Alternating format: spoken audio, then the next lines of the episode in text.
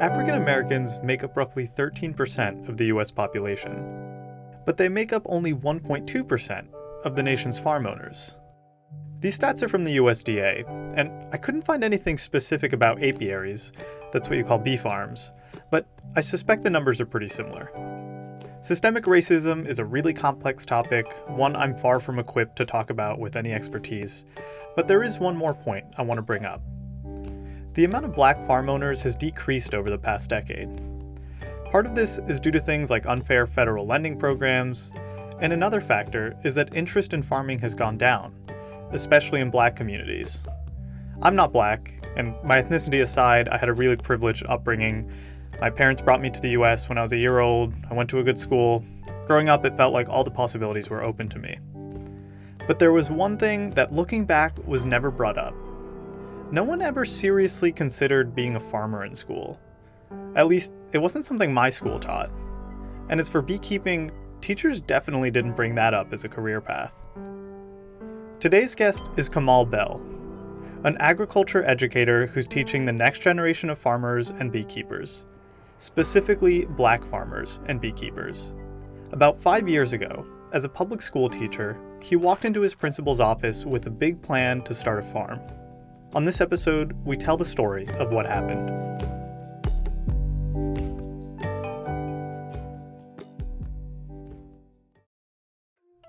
Welcome to Behind the Veil, a show about the people protecting one of the world's most important pollinators.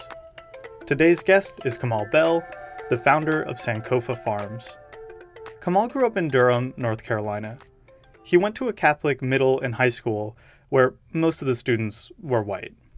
And what I was able to see there was just how resources were allocated. So when I got to North Carolina A&T, it made me really want to engage and embark on a journey and pick up a skill that would be useful to helping the black community. That skill was agriculture. Kamal studied at NC A&T, North Carolina Agricultural and Technical State University. His bachelor's is in animal science, and then he went on to get a master's in agriculture education. From the beginning, Kamal's goal was to do something big, something that would reestablish the connection between his community and agriculture. We we have a tendency to look at ourselves as um, individuals, but an individual doesn't exist. The collective is, exists, and we have to be able to support that collective. In my mind. So we got a job at a public school teaching farming. The school had a small garden, and he saw how engaged students were when they worked on it. But he wanted to do something bigger. So he went to his principal and brought up this idea. What if they got a larger piece of land and created a summer program? When I took it to her, I already saw the students changing. Um, and I thought, I was a little naive at the time, but I thought that's what the system wanted to see. It's like these kids do better. But they have projected outcomes for these youth. And that's what I that's why the model of St. Sankofa is the way it is to curve those projected outcomes. So when she saw it and it didn't have her name written all over it, she was just like, no, it's not a question for me to ask somebody else in Durham Public Schools. He did just that. He took it to someone else in Durham Public Schools, but they said it would never get funded. They did, however, offer to hire Kamal over the summer to maintain the small school garden. One day, me and the students were out at the garden um, at the school after you know the reject proposal had been rejected. I still brought them with me because I was getting paid to do the like to maintain the garden. The principal leaned up the window and said, "Hey, can y'all get me that squash? I want to take some of it home with me." And I just looked. I didn't do it. I, um, one of the students ended up like responding, and I just looked at it and I was just like, "This is the problem. Like we're working with students who are affected by food deserts, and you're thinking about squash you can take home. And that was, and that's when I started to see the system exposing itself. Just paying attention, seeing there many stories I have like like that that I haven't really explained um, and told. But ultimately, it let me know that if I wanted to usher in change, it, could, it, it's hard to do that work in that space. You've probably already heard of food deserts. But if you haven't, the term refers to low income areas where people live more than a mile away from a grocery store. People in these areas usually have to shop at convenience stores with limited healthy options. And yes, food deserts disproportionately affect people of color. The USDA estimates that roughly 1.5 million people, or 1 in 10 in North Carolina, live in a food desert. Needless to say, food deserts are a huge problem, and Kamal wasn't going to let the idea of Sankofa Farms go. In the meantime, he had been running a dehydrated food company under the same name. The name Sankofa is a West African word, which means go back and get it. I've heard Kamal say this means a lot of things, but he usually says this is a reminder to remember his African culture and carry it with him going forward. We were dehydrating these products to get to people who were affected by food deserts and selling at events that were for for black people. And I, I, I love that aspect. And when people would come to me at the events, they would say, Hey, are you are you all getting a farm? I see your name is Sankofa Farms. Do you have a farm? And I would tell them like I'm, I'm attempting to get a farm. And they'll be, oh, okay, kind of brush it off. He saved up enough money from these dehydrated food sales plus his teaching job to put toward the operations of a farm. And with the help of a USDA loan, he bought a farm in Cedar Grove, about 30 minutes from the school he taught at. Back at the dehydrated food stand, he told the same people who had brushed off the idea of a farm that he had finally bought the land. But he didn't get the reaction he had anticipated. Like the reaction that you get when you don't have a farm isn't the same when they're asking you, um, like when you tell them you don't have one, they're like, oh, okay, okay, okay. It, it, it seems like you're a little bit more excited when you don't have the farm. So when I went and got it, they're like, oh, okay, like, oh, cool. So I'm just like, all right, we're gonna have to really like. There's some barriers that exist culturally with us and farms. The farm Kamal bought, it wasn't what you imagine a farm like. It wasn't the image you see on a milk bottle, no lush fields with rows of vegetables. It needed a lot of work. The community had been using it as a dump, um, which I think ties into our story. Like, I was a person who was told, like, during my educational journey after I got out of elementary school, I wasn't like the student that people invested in. Um, I was told that I wasn't going to be like, I wasn't going to be nothing in later parts of my educational journey. Um, and I think that helps me like that's just like the the like that's our story. Like I'm working with kids who society has deemed not to be responsible. The land, like I mean, has has deemed not to be important. The land was thrown off to the side and was a dump.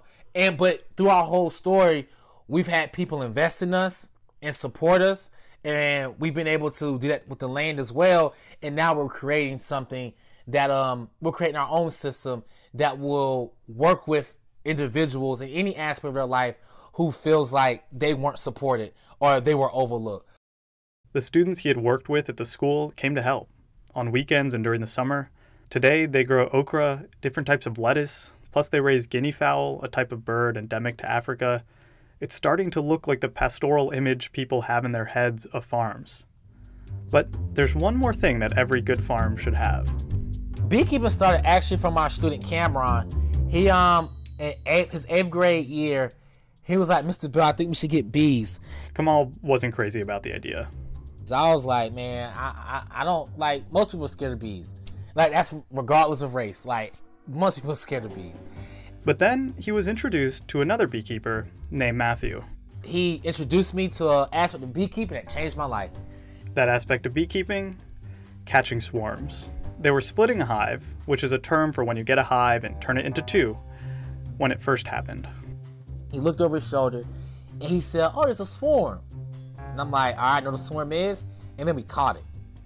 It was rough. I got stung a couple times. I had my veil on. I got stung in my arms. I got stung a couple times. But um, my arms are out and I loved every bit of it. And ever since then, um, the students have enjoyed the uh, bees. They've, they've all gotten certified. So we told the student, Cameron, that he could get bees but if they stung him, he'd need to keep taking care of them.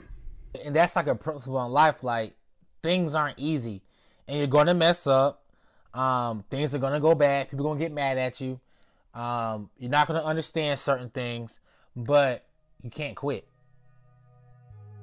Like there's so many times where I want to quit stuff, and I know that they want to quit stuff, but I asked them, I'm like, what's the like? Have y'all done anything harder than experiencing like the ongoing discrimination that we've have, um, the challenges that we have, like the underfunding. Like, have y'all experienced anything harder than that. And they're like, nah, like Cameron and Kamani have been there at the farm since it was the dump to where it is now. Not saying it's like a beautiful place, but we're getting it. We're getting it there. It's going to be that uh, this year. But they've experienced all of that. Like those, it's just part of life. Like you're going to experience hard times. Like you got to figure out a way. Like we didn't, we we didn't like when we got when we when we experienced discrimination. We don't say, oh man, it's just the way of the world.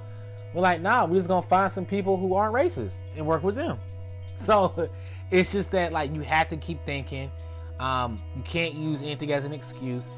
And I think through our work and our example, all groups, all races, and all groups of people will ben- have benefited, oh, and will benefit.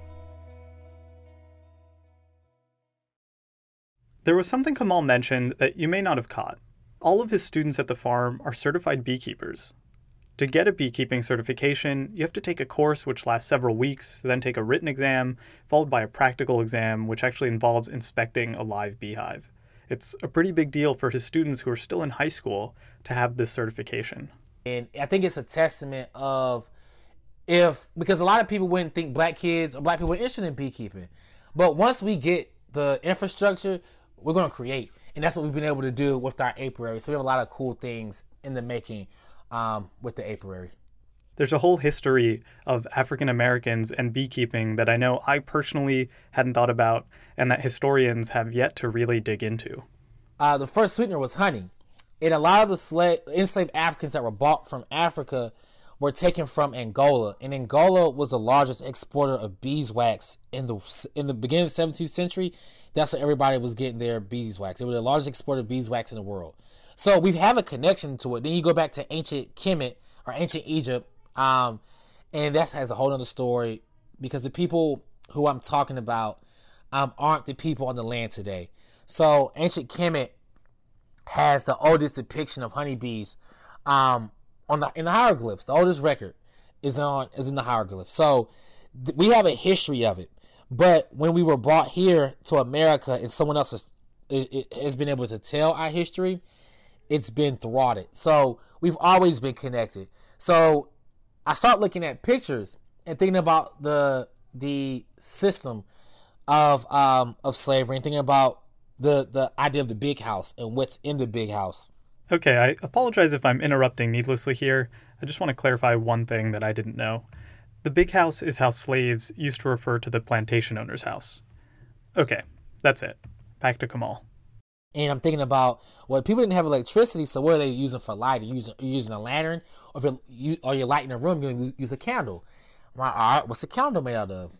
Beeswax. So there's a system of beekeeping that existed during slavery that um, hasn't been uncovered yet. The last thing I asked Kamal was if he thought the education system could ever be fixed to better serve black students, and just students in general. I think we need to redefine education. Um, I think we need to like the question is that we can pose is like what is the role of the school? And that answer is whatever we say it is. So people we need to come together and redefine what the education system looks like. From being a teacher, from my wife being a teacher, from having friends that have been teachers, from having friends that are administrators, there's a stress on teachers in certain communities that shouldn't exist because the school is separate from the community. And the school system needs to adapt and propose curriculum that solves community problems. And it's okay if the education system, I mean, it, it, I think it's been pretty obvious that it says it's not going to do that. Like, it's, it's not going to do it. So that's fine because we know that. So it's up to us to create, to recreate something that works for us. Like, that's all we. It's not, I don't think it's like a rocket science. Like, it works for some people and those people should continue to let it work for them. But it's not working for black students.